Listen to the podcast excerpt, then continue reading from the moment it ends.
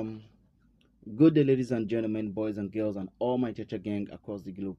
My name is Afistinova, like you already know, and um, it's been a very, very how am I gonna put it? I'm looking for the exact word to use, but it's been a very, very you know traumatizing, or let me say, sad couple of days. Yes, let me just use that word. It's been a sad couple of days, you know, with the event that has happened in Nigeria, and uh, I honestly I haven't been myself. That's why I've not put out any episode. I've I have a lot of episodes I'm supposed to put out, but I've definitely not been myself, and I I still don't feel like myself. Honestly speaking, you know.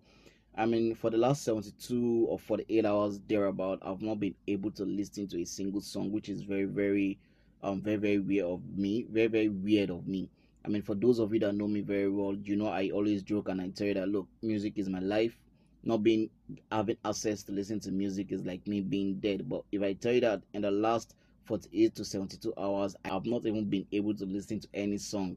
And trust me, I have tried. I really, really tried to listen to some couple of songs, but every time I plug in my earpiece, I don't know, man. I just, I just feel this emptiness in me, you know, to listen to a song, and it's really, really sudden. And all this is because of the event, you know, that has trans- that happened in Nigeria, where you know I'm from. But uh, some few minutes ago, I just decided to you know to push myself to the limit and say, okay, you know what, dude, still listening to this music, and I decided to go ahead. And the first song that came on my playlist was the song from Sound Sultan and um Two Face titled One. And there was a line in that verse that got to me, and that was it was that line that actually pushed me into recording, you know, this record. Um, it was the line where he said, um, through all the struggles, through all the pains, through all the things drive a man insane.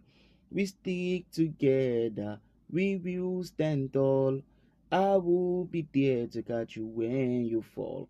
Yes, we have gone through the struggle together. Yes, we have gone through the pain, and some of us are still going through the pain of the Lekki massacre. And obviously, our government have done something that has literally driven us insane. But in all of this, we Nigerian youth, we've held on to each other. You know, we've stick to each other. And that is one thing that makes me believe that in the end, we are going to stand tall. Now, a lot of us has been asking, what next? What do we do? Where do we go from here? For me, I believe that healing is the next step. We need to allow ourselves to heal. We need to heal our soul. We need to heal our heart. We need to heal our body. We need to celebrate those that we've lost to this movement because it is only their death that will keep this movement going. Now, I know a lot of us might feel like, oh, we've lost, the government have won. Trust me when I say the only thing that we've lost in this movement is our brothers and our sisters that were massacred in Lekki. As for this movement, this is just the beginning, it is just getting started. So please allow yourself to heal from this, allow yourself to breathe, let go of the anger.